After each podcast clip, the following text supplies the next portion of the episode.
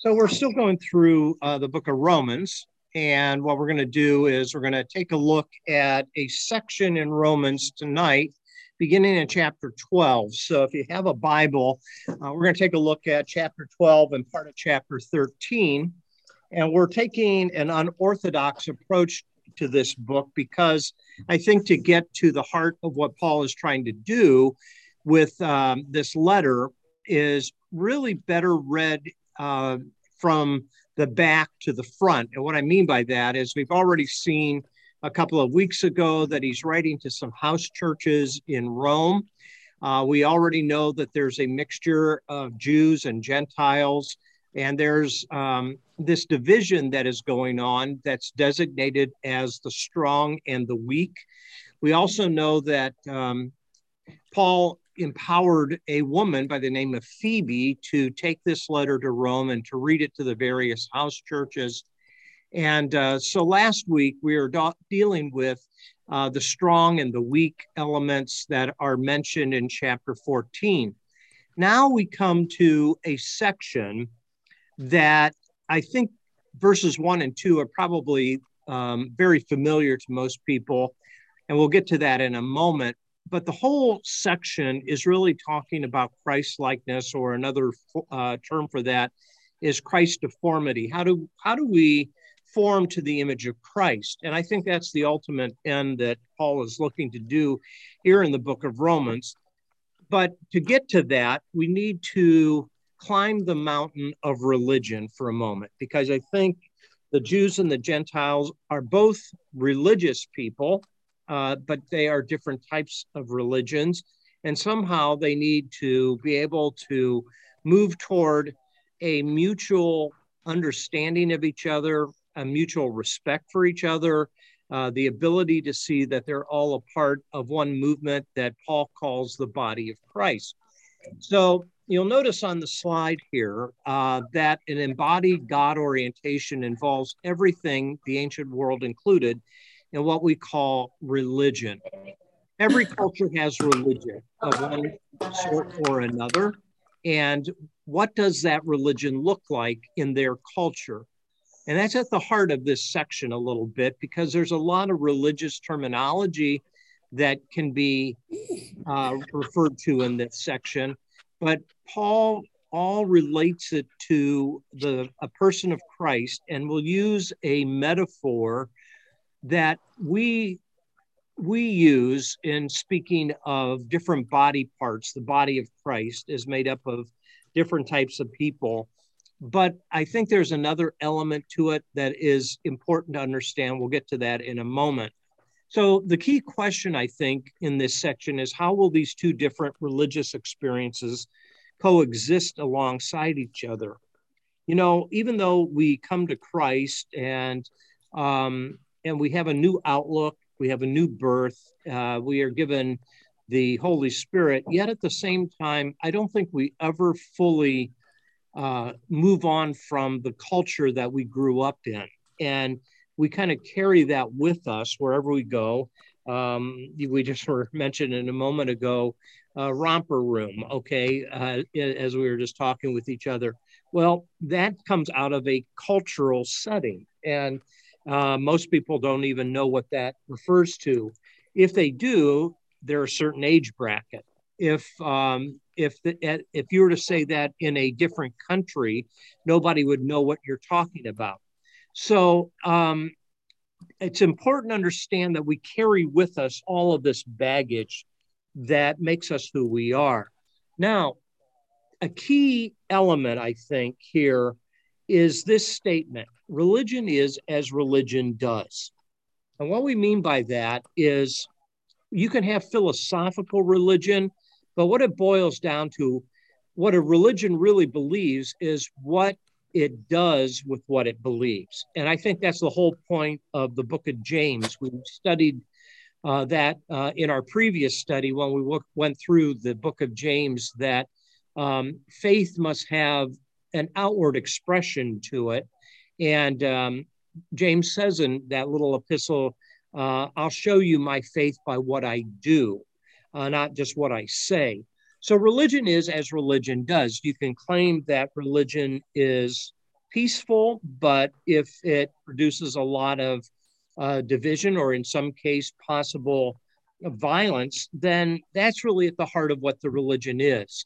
So, themes that are common in religion will crisscross uh, in various cultures. And I want you to notice that as we get going here uh, today. And it's going to jump right out at you in chapter 12, verse 1. And I'm going to read verses 1 and 2. And I think you'll see what I'm saying. Paul says in verse 1 Therefore, I urge you, brothers and sisters, in view of God's mercies, to offer your bodies as a living sacrifice. Stop right there. The minute you say the word sacrifice, you're using a religious connotation. What does that mean?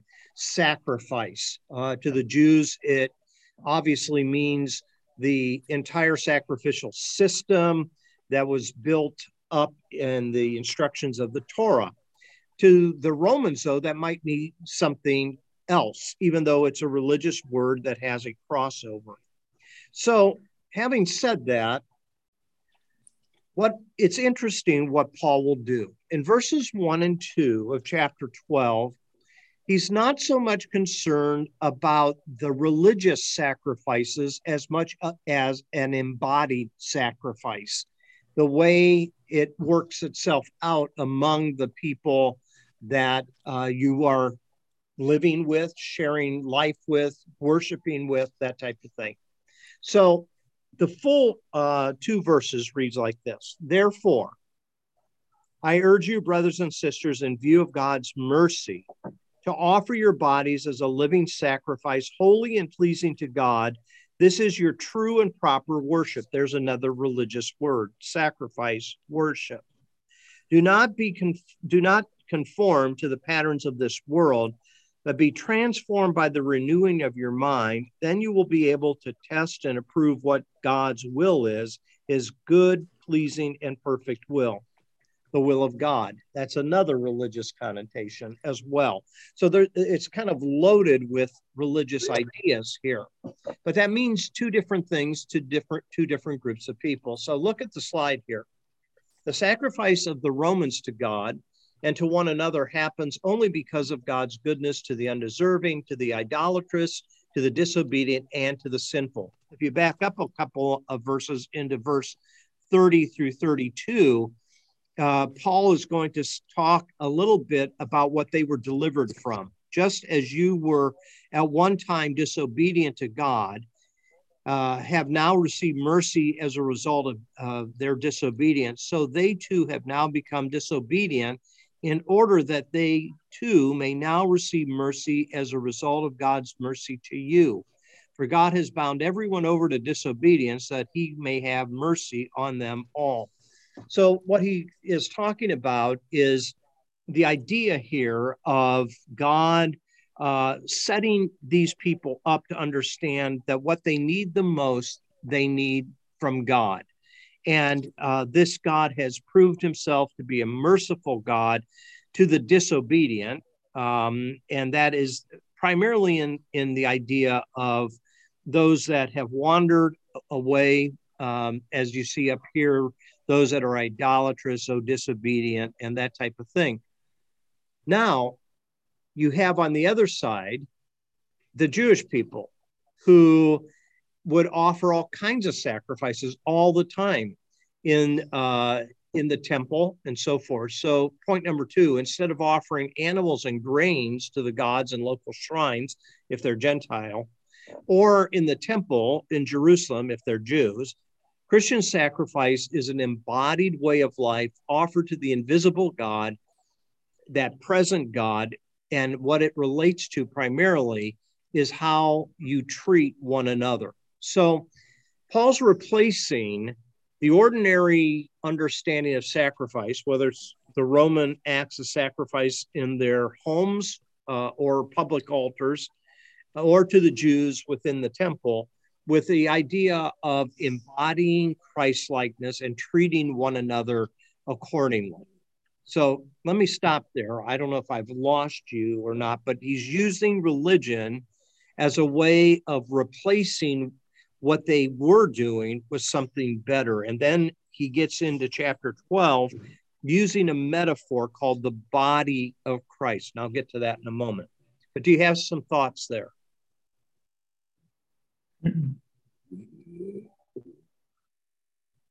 Okay, so hopefully I haven't lost you. He sets up all this religious terminology here in chapter 12.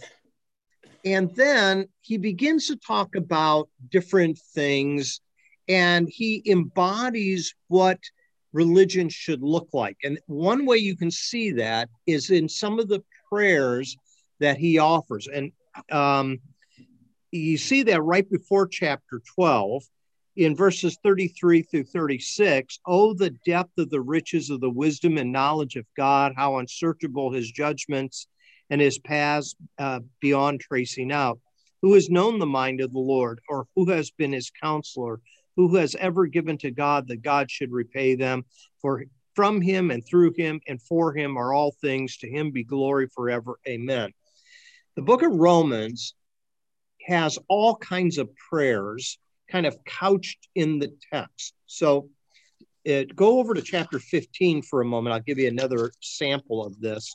In chapter 15, take a look at verse 13. So here, very short, but it is one of those religious activities that would jump out as Phoebe reads this letter to the house churches.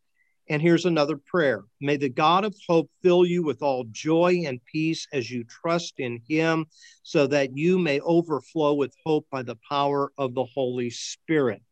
So when you read Romans, you're looking for religious terminology, and there's a bunch of it in the early chapters. But the way to get to understand what he's trying to do is here in this section. He's talking about uh, sacrifice, he is talking about prayer, or at least he uses prayer. He talks about the will of God and he talks about worship. All those are religious activities. Uh, so as Phoebe reads not only these prayers, but also um, this entire letter, these things begin to kind of shape how they're using religion, how they're viewing religion, and how they are viewing each other. Phoebe is going to read this, and um, if they take note of it, and they especially see the prayers that Paul offers on their behalf, they begin to understand that there's a whole new way of orienting themselves towards God rather than through the external sacrifices that both the Gentiles and the Jews would normally use as a way to try to create some type of atonement, um, reconciliation, some of those words that come earlier in the book. So Paul is kind of requesting through the way he's using this language, um, he's requesting that these Jews and these Gentiles treat each other with virtues that matter the most to him, and that is unity, peace, love, uh, all those things. So, um, I think that helps us to kind of understand the early part of the book of Romans, which we haven't touched yet. But when you dive into the book of Romans from the beginning, you use all of these theological concepts and all these theological terms. But it's only here that we begin to see why he's doing that. He's deconstructing their religious experiences, whether they're Gentile or they're Jew, and reorienting them to a new way of a spiritual sacrifice to God that is most honoring to Him. That makes sense to everybody? Any other thoughts on that? Okay. So now we are introduced to this idea of the body of Christ. So verses 3 through 8. Let's see what it has to say. For by the grace given me, I say to every one of you, do not think of yourself more highly than you ought, but rather think of yourself with sober judgment in accordance with the faith God has distributed to each of you. For just as each of us has one body with many members, and these members do not all have the same function, so in Christ we, though many, form one body, and each member belongs to all the others. We have different gifts according to the grace given to each of us. If your gift is prophesying, then prophesy in accordance with your faith. If it is serving, then serve. If it is teaching, then teach. If it is to encourage, then give encouragement. If it is giving, then give generously. If it is to lead, do it diligently. If it is to show mercy, do so cheerfully. So he begins to talk about the body. And in this case here, um, verse 4 For just as each of us has one body with many members, these members do not all have the same function. Now, I think one of the things that we see is sometimes religion can prevent us from seeing the overall goal of treating each other as members of one body. Now, to live an embodied life for God is to live with other bodies in humility. That's the way he starts out. Don't think of yourself highly, more highly than you ought to think. Or, in other words, we might say, don't be super minded in the sense that I'm better than you. And again, he has this idea of the weak and the strong in his mind as he's saying this. Because super mindedness, that idea of elevation, is one that is ba- a basic claim to power and privilege. I'm better than you are. So Paul has in mind here um, the the weak and the strong, and what he's talking about is how they each are not respecting in humility the other side. And we talked about that last week that uh, the weak still wants to hold to the dietary laws of of the uh, Mosaic covenant or the Torah. And um, and the strong say, well, I've been liberated from that. I don't need to keep those dietary laws. And with that also comes the other things as well. That is the idea of uh, circumcision and the Sabbath, some of those other things that Paul brings up more in the book of Galatians than in the book of Romans. So, body life means humbly respecting each other from uh, where um, uh, from where we come from, how we all bring different gifts to the table in our relationship with one another, and not to be super minded or uh, prideful, thinking that I'm better than somebody else. Now, I'm going to throw a curveball at you here in a second, but before I do, uh, do you have any questions? comments. Now, most of the time when we read body life, we think of Christ as the head and the church is the body, right? We primarily take that description because that's the metaphor Paul uses in First Corinthians. Not all of you are arms and legs and, and that type of thing, that you are all different parts of a body. I'm not so sure that's what Paul is doing here in the idea of body life. And here's the reason why. So, why is he calling the church a body? One of the things both the Romans and the Greeks used was the same word body. It's the Greek word soma for the body politic. That is the idea of a gathering of people. So look here the both the Romans and the Greeks used body, soma, for the body politic, and the term church, ecclesia, was used for a gathering of citizens, demos, into a political assembly. So here's the curveball. Maybe what Paul is doing in Romans, but we um, because we allow First Corinthians to influence us in the way he talks about the body there. Christ is the head, and we are the body. Not everyone is an arm, not everyone is a leg, right? Okay. But notice here, he does not use the same imagery. He uses the same word body, but he doesn't call Christ the head and us the arms and the legs.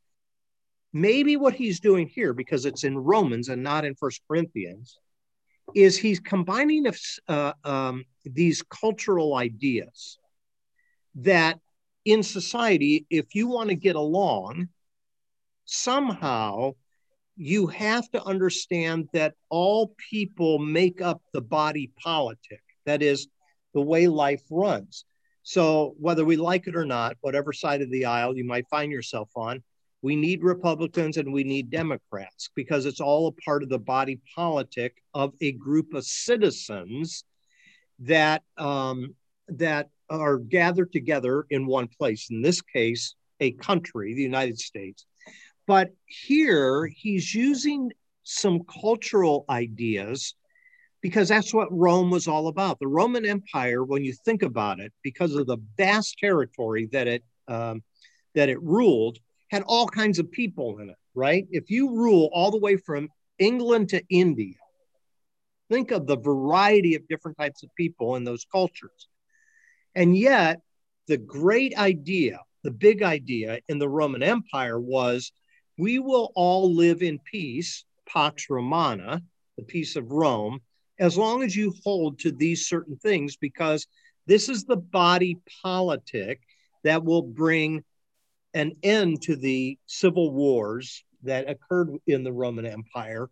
And Caesar is the head. And as long as you will hold to the body politics, the, uh, the Pax Romana, we'll all be able to get along. And we won't have to send a delegation of Roman soldiers to put you back in line if you're in rebellion. So now Paul is going to give this whole idea a different twist. And the different twist is this yeah, there is a body politic, but it's not the Roman uh, Empire. It's not the British Empire. It's not the Indian Empire. It's not any empire. It's Christ's kingdom. And this body politic is how you take all kinds of people Gentiles and Jews, you bring them together and in humility, not being super minded, not judging or criticizing or condemning the other group, but you see yourself as one body. And we all contribute to it through a variety of different gifts.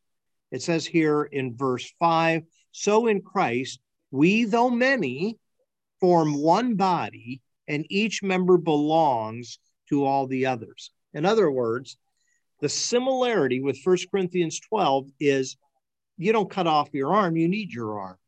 All right. Here, it's the idea you don't cut off one section of society because you need them and, and they need us. So, peace is achieved in this body politic through the recognition of mutual service. And that's primarily done through spiritual gifts or the idea of a gifting or a talent that is given to each person. Now, if you notice in verse four, and then I'm going to let you uh, ask any questions that you have because this might be a new idea to you. In verse four, it says, For just as each of us has one body with many members, and these members do not all have the same function. That's the Greek word praxis, which is the same idea um, of practicing something. It, it's practical. In other words, it's not something just theoretical. It's not this idea of we'll all get along if we all think the same way. No, you'll all get along. You'll be peaceful if you put into practice these ideas of respecting each other in humility. And these gifts are given both to the strong and to the weak, not to just one group. It's not like the strong have all the gifts and the weak are dependent upon them. No, the strong and the weak are equally needed because these are relative terms, strong and the weak. Last week we said those that were strong in the law could actually be weak. Those who are strong in liberty could actually be weak when they do not respect the other side. Okay, boy, that was a a, a, a lot of information. Let's dissect it through your comments or questions. Do you have any?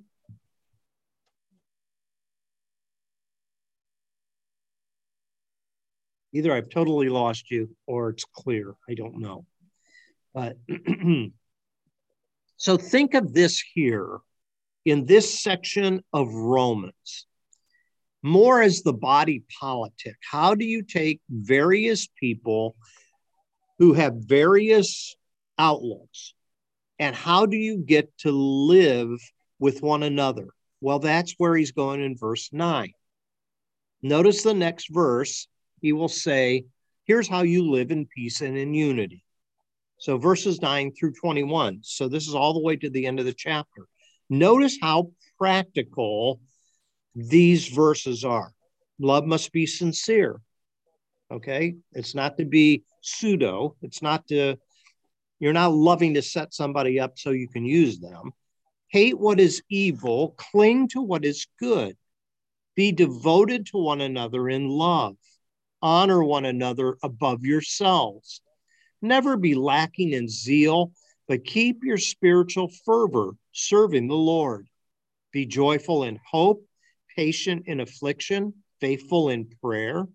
Share with the Lord's people who are in need. Practice hospitality. Bless those who persecute you, bless and do not curse. Rejoice with those who rejoice, mourn with those who mourn, live in harmony with one another. Do not be proud, but willing to associate with people of low position. Do not be conceited. Do not repay anyone evil for evil. Be careful to do what is right in the eyes of everyone. If it is possible, as far as it depends on you, live at peace with everyone. Do not take revenge, my dear friends, but leave room for God's wrath, for it is written, It is mine to avenge. I will repay, says the Lord. On the contrary, if your enemy is hungry, feed him. If he is thirsty, give him something to drink. In doing so, you will heap burning coals on his head. Do not be overcome by evil, but overcome evil with good. All of those are kind of one line commandments on how to get along with people that are so dramatically different than us. Um, each of them are commandments be devoted to one another, honor one another.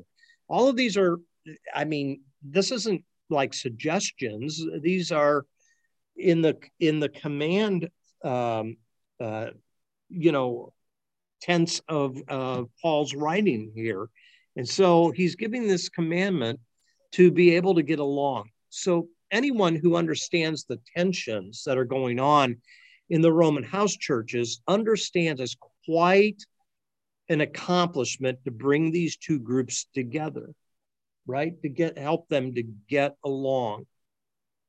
We do not always think of the book of Romans in that way. When we think about division, we think of the Corinthians because, I mean, you know, that's the way Paul uh, writes in First Corinthians, especially. But there's the same type of issues that are going on in among these house churches here. Um, and it's interesting when you get to the end. So this is kind of like the punchline. Go over to chapter 16 for a second. When you come to chapter 16, in between, this is this is something. In between all these greetings at the in chapter 16 and all these people that are mentioned, it's interesting that he says this. Look at verse 17. I urge you, brothers and sisters, to watch out for those who cause divisions and put obstacles in your way that are contrary to the teaching you have learned. Keep away from them. For such people are not serving our Lord Christ, but their own appetites. By smooth talk and flattery, they deceive the minds of naive people. Everyone has heard about your obedience, so I rejoice because of you. But I want you to be wise about what is good and innocent about what is evil. The, God of peace will soon crush Satan under your feet. In other words, these divisive things that happen is a diabolical work. And eh, God's going to crush that work that is prompted by Satan. That's the idea of verse 20, because God is trying to bring together this body politic of one people, uh, loving and serving and helping each other in the midst of their differences and their ethnicity. So, all right. Thoughts?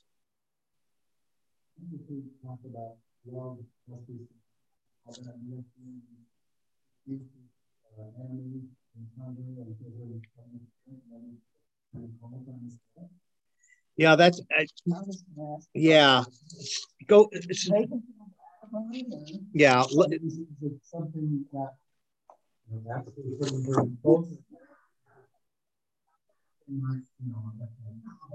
Okay, so they're talking about. I know you can't hear the chatter here, um, but they're talking. Go back to chapter twelve, and they're con- confused about verse twenty. So he's talking about loving, being sincere, all these type of things. and then verse 20 says, On the contrary, if your enemy is hungry, feed him. If he's thirsty, give him something to drink. In doing this, you will heap burning coals on his head. Now, what does that mean? Yeah.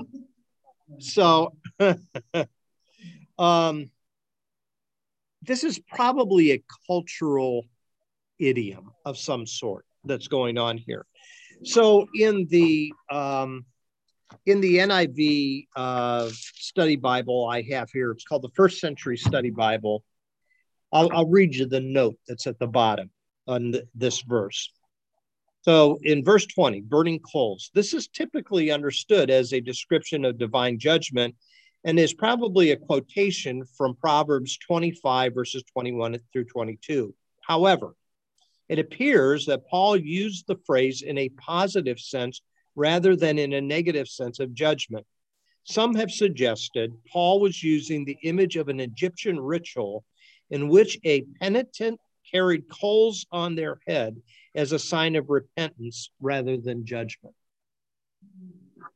So, believe me, that verse is up for a lot of debate in terms of what Paul is trying to get at here. But if you have a study Bible, you will notice there is a footnote that says that it's coming out of Proverbs uh, 25, verses 21 and 22. So Paul pulls this verse out of Proverbs and he quotes it. What we don't know is what the idiom is suggesting. He has not been talking about judgment in this section at all even though that's the way we take it because oh, you're putting burning coals on his head. It's probably some type of cultural thing that is going on here. So Kent Dobson in his first century study Bible gives you one of those, and that is the idea that this is the idea of an Egyptian ritual in which a penitent carried coals on their head as a sign of repentance rather than judgment. Um, in other words, you got to take that in in conjunction with verse 17 and 18 and 19. Do not repay evil for evil. Be careful to do what is right in the eyes of everyone. If possible, as far as it depends on you, live at peace with everyone. And here's the key do not take revenge, my dear friends, but leave room for God's wrath. For it is written, It is mine to repay. I will re- uh, it is mine to avenge. I will repay, says the Lord. Then he quotes that Proverbs 25. So, what I have heard also is in this, in this figurative language, when you choose not to repay evil with evil, when you choose not to enact revenge, then there is a sense of conviction um, that could possibly lead to repentance that comes into the hearts of other people um, by virtue of the fact that you are not acting in the body politic as most people would do. And that is if you hit me, I hit you. If you uh, punch me, I punch you back stronger, okay, or harder. now, someday when we have coffee with Paul in heaven, we will probably ask him, What on earth were you thinking by putting it that way? And he will he would he will say to you and to me, Well, it made perfect sense to me, and it made perfect sense to those that were hearing it because they were first century, we're 21st century. Yeah. I think there's something cultural that's going on here. Yeah, that that cultural idiom had a certain meaning to it. So see if we can come up with an example. Um, yeah. Hey Larry.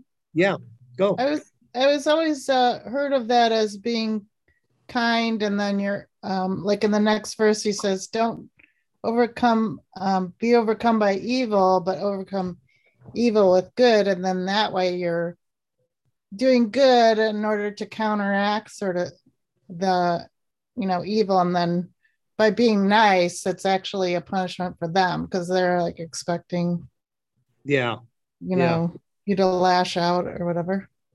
I think that dynamic can um, have, have an effect in some situations.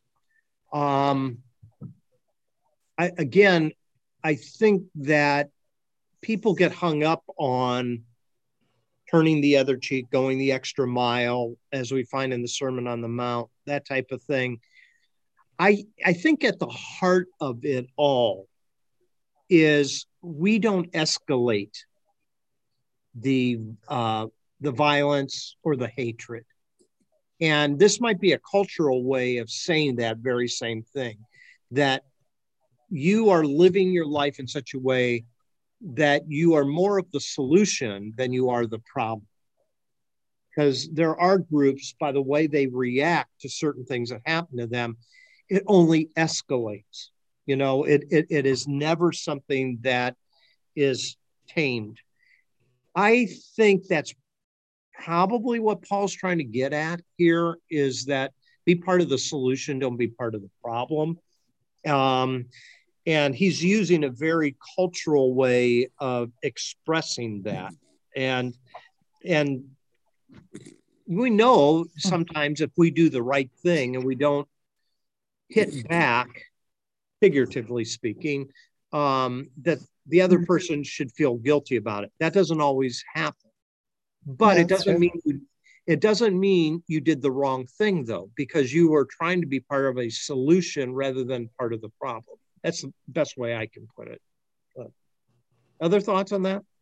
At what point at what point do you think it's like people pleasing or you're being walked all over versus yeah. you're trying to make peace with because I feel like sometimes like I have a sister who's always wanted to fight, and I and instead of just fighting with her, I just just ease the strife, you know. Yeah. And I'm always the one I just concede to her, and in a way, it feels like she's walking all over me, but I want to be at peace with her. You know what I mean? Yeah.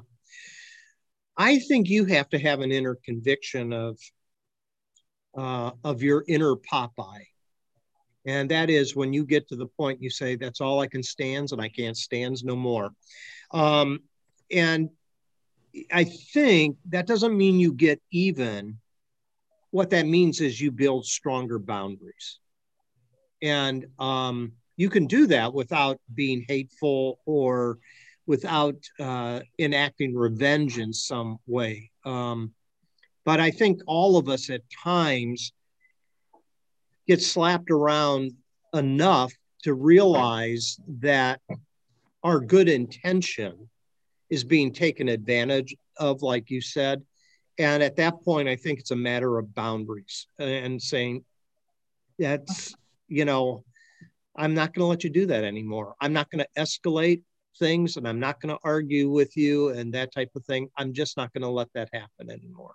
So, um, you know and that's not wrong i think that i think what paul has in mind here is the idea that don't don't be the cultural norm which is i hit back harder and then they hit back harder and I hit back even harder, that it just escalates. Um, and yeah, like an eye for an eye. An eye for an eye, yeah. But uh, it's you know it's a difficult situation uh, when you are stuck in a situation where you've bent over backwards and you you have been to the point where you've been a people pleaser uh, and even that's not working. And maybe the other angle to it is in trying to be a people pleaser i have not built enough boundaries uh, that is going to protect my inner spirit because the more you get walked on, the more bitter you can become.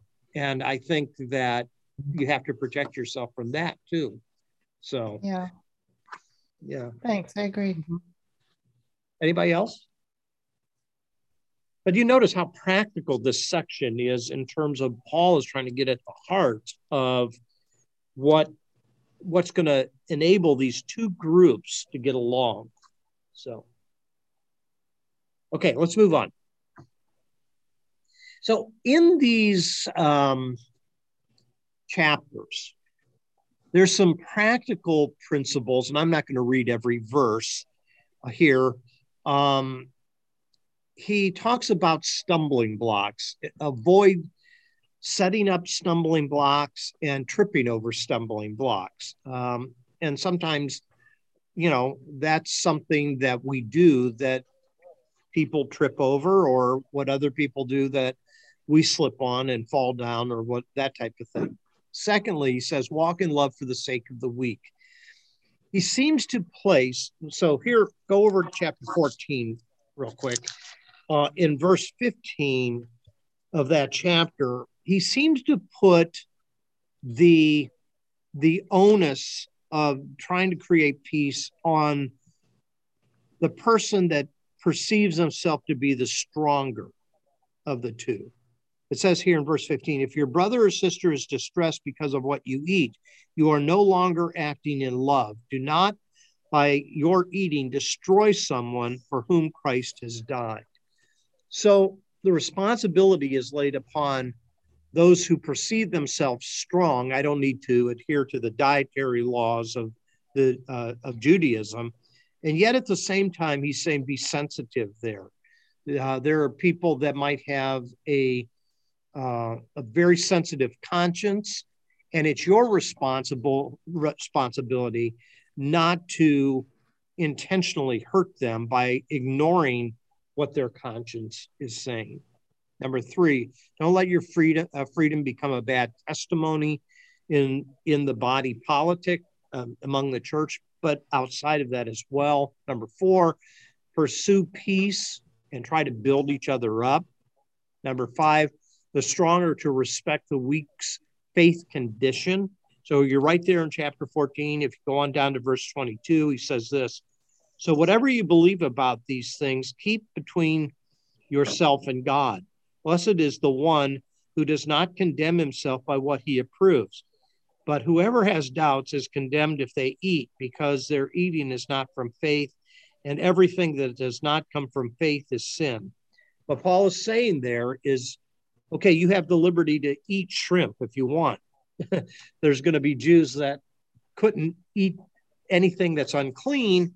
Respect that because if they go ahead and eat of it, even though they're not convinced of it being okay, then it becomes for them sin, okay, in, in the sense of they're doing what their conscience tells them not to do. So it you have to respect their conscience.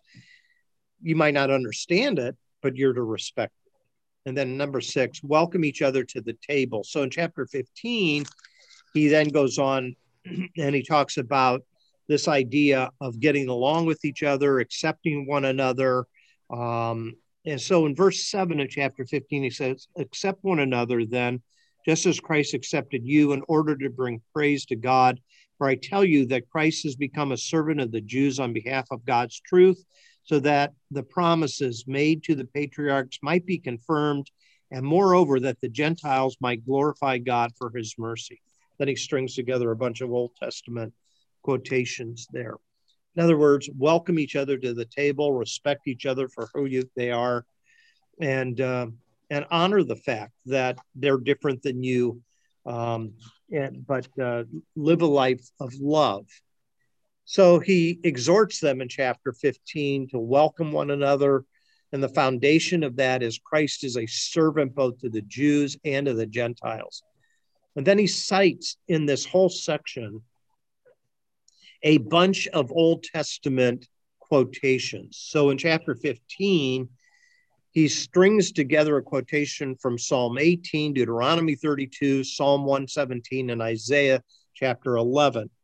All of those references will be in a study Bible. It should be in the footer of your Bible, giving you uh, where, where they come from. But the ultimate goal is this prayer that we already read earlier, verse 13. May the God of hope fill you with all joy and peace as you trust in him, so that you may overflow with hope by the power of the Holy Spirit. A couple of things there that I think are important. Hope is generated um, from God by the power of the Holy Spirit. We're not left to do this all on our own. We need help. And the Holy Spirit enables us to do so.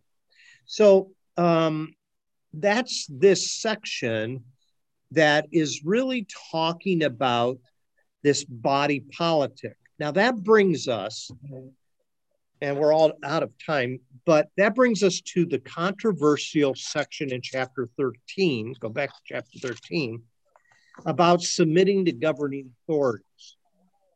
So, this has been a passage that really has been taken out of context a lot of times that you're to submit to the government no matter what because they have uh, they've been commissioned to rule over you and and that type of thing but notice Notice how I set this whole thing up tonight.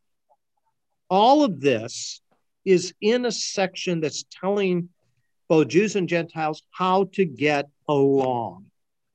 So now you have this passage in chapter 13 where it talks about submitting to governing authorities. And it begins in verse 1 Let everyone be subject to the governing authorities for there is no authority except that which God has established.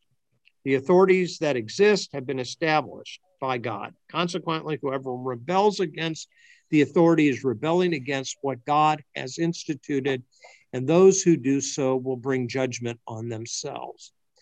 Now, what you find here um, is how this body politic called the church is to interact with the bigger body politic, and that is the Roman Empire. How do you get along with them? Now, in the back of my mind, I'm thinking that Paul is saying this specifically because the Jews that have come back to Rome after they were exiled from Rome by uh, the ruler Claudius for causing division and stuff like that, as they come back in after they've been exiled into other areas, they need to they need to somehow get along with the populace, not just other Christians. How do you get along with other people that are trying to live out their life and they're not Christians? So, who, what institution can do that? You have a group of Christians, you have a group of non Christians. You all have to share resources. You all have to somehow get along. You ha- all have to have laws of some sort to be able to have mutual respect. That's why this is instituted. So the Jews are coming back into Rome after Claudius dies. Nero comes to uh, the throne, lifts that decree that exiled the Jews out of Rome they come back in. Is the same thing going to happen as happened before? Right? Are they going to cause a lot of problems? Paul is saying no, they need to subject to the governing authorities because that then will enable the the the body politic within the city of Rome to be able to get along. So What is their primary responsibility? So look at verse three. For rulers hold no terror for those who do right. In other words, you don't need to fear the government if you're being a good citizen. But for those who do wrong, do you want to be free from fear of the one in authority? Then do what is right, and you will be commended. For the one in authority is God's servant for your good, but if you do wrong, be afraid, for rulers do not bear the sword for no reason. In other words, for those that do wrong, there is that governing body to enforce the law for the safety of all the people. Okay, they are God's servants, agents of wrath to bring punishment not on those who are doing right, but on the wrongdoer. Therefore, it is necessary to submit to governing to the authorities, not only because of possible punishment, but also a matter of conscience. This is also why you pay taxes. For the authorities are God's servants who give their full time to governing. Give to everyone what you owe them. If you owe taxes, pay them. If revenue, then revenue. If respect, then respect. If honor, then honor. So this has been a passage that really has been, oh boy, twisted for the advantage of certain politicians uh, to say one thing and and get the populace to follow. If a government is doing wrong, you have every right to resist it. That's the whole book of Acts. book of Acts. So the governing authorities wanted them to stop speaking in the name of Christ, and Paul ignored that and rebelled against that every time. Right? And that's why he was chased from one town to the other. So these three things keep in mind pursue peace, allow the government to, to be a form of organization so that you can be at peace with one another. Um, allow them to take care of the wrongdoer. Don't take justice into your own hands. In other words, you know, if somebody has stolen from you or worse, rape or murder or something like that, don't take punishment into your own hands. Allow the governing authorities to take care of that. So, what you find here, I think, is a general principle of how a body politic called the church is going to get along in a society or a bigger body body politic uh, in this in the uh, uh, capital of the Roman Empire. Now, notice he comes back in verse eight of that same chapter. Let no debt remain outstanding except the commitment, uh, the continuing debt to love one another. For whoever loves others has fulfilled the law. Then he goes on and talks about some of those things that would disrupt the body politic. You shall not commit adultery, not murder, not steal, not covet. So he then says basically, here's the bottom line. He says, Love your neighbor as yourself. Love does no harm to a neighbor. Therefore, love is the fulfillment of the law. So he's just trying to say, make love your top priority. Love is always the best choice. Um, allow those that are commissioned by God to to uphold the the laws of the land for the sake of the the citizens of that land.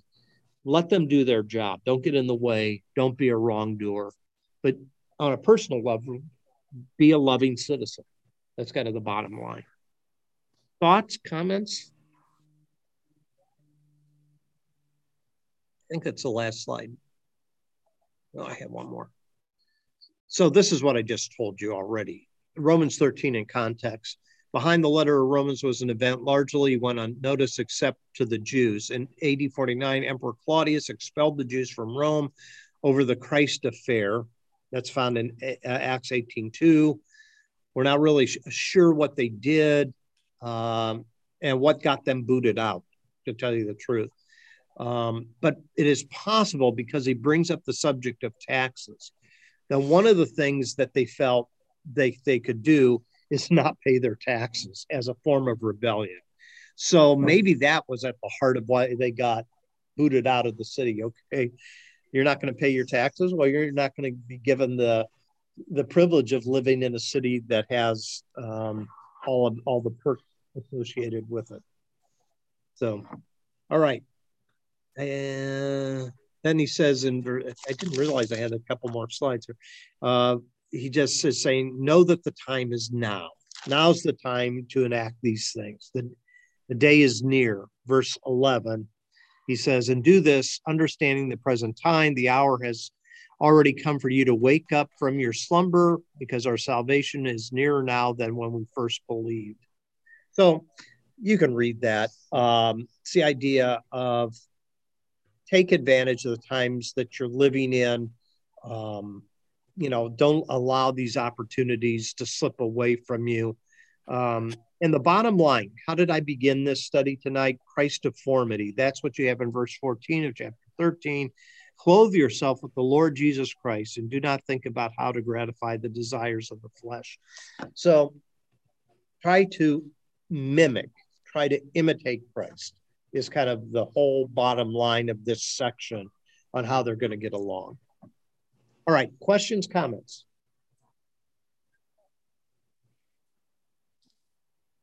You say something. You know, I think one thing that's interesting is that you have to contextualize this in, in thinking about what the Roman culture was like.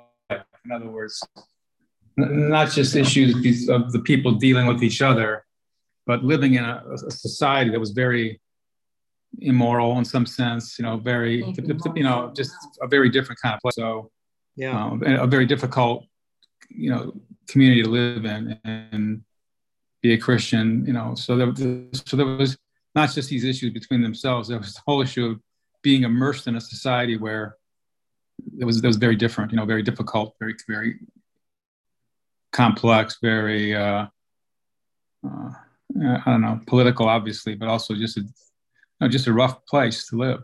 Yeah, and you have the whole Roman pantheon of gods that play into this as well. You know, who they worship, what were some of the worship practices associated with these uh, gods as well. And um, I think that's why that whole issue that we talked about last week of meat that was offered to idols came into play as such a big decision for some. So, right. uh, yeah, how do you? Well, you had, you know, you had, you had the a lot of the, you know, the Colosseum and all those things that went on there, and and the ways in which different, yeah, yeah, it was, yeah. So I mean, I think you have also it's that seems to me to be a, another complicating factor in all this is. Absolutely. You know, they weren't they weren't living in America of the 1940s or 50s, or even yeah, today no, they were living in a right. uh, in a more difficult society. And that's why I think Paul starts the book of Romans the way he starts it. He launches into a big section in chapters one through three that is basically going to condemn everybody in sight, Jew and Gentile alike.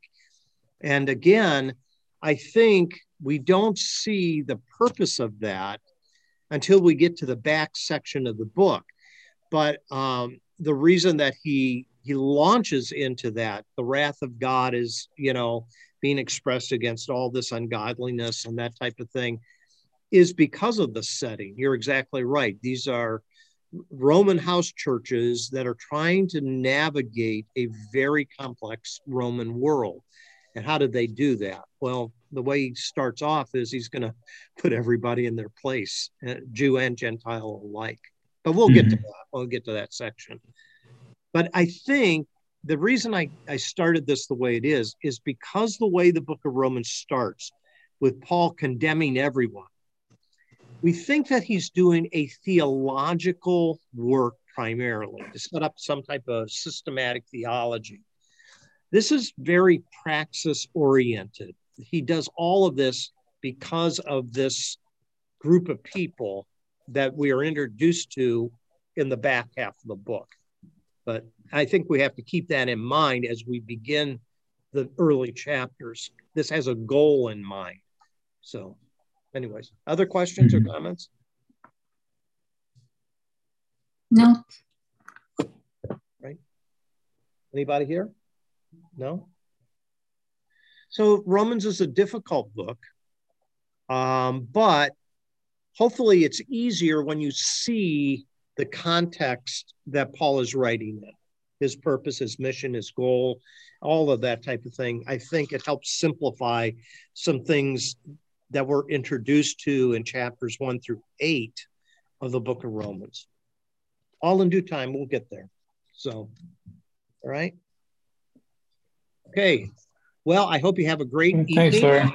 You bet. Thanks. And we'll see you next time. Okay. Thanks. Okay. Bye-bye. Bye bye. Bye.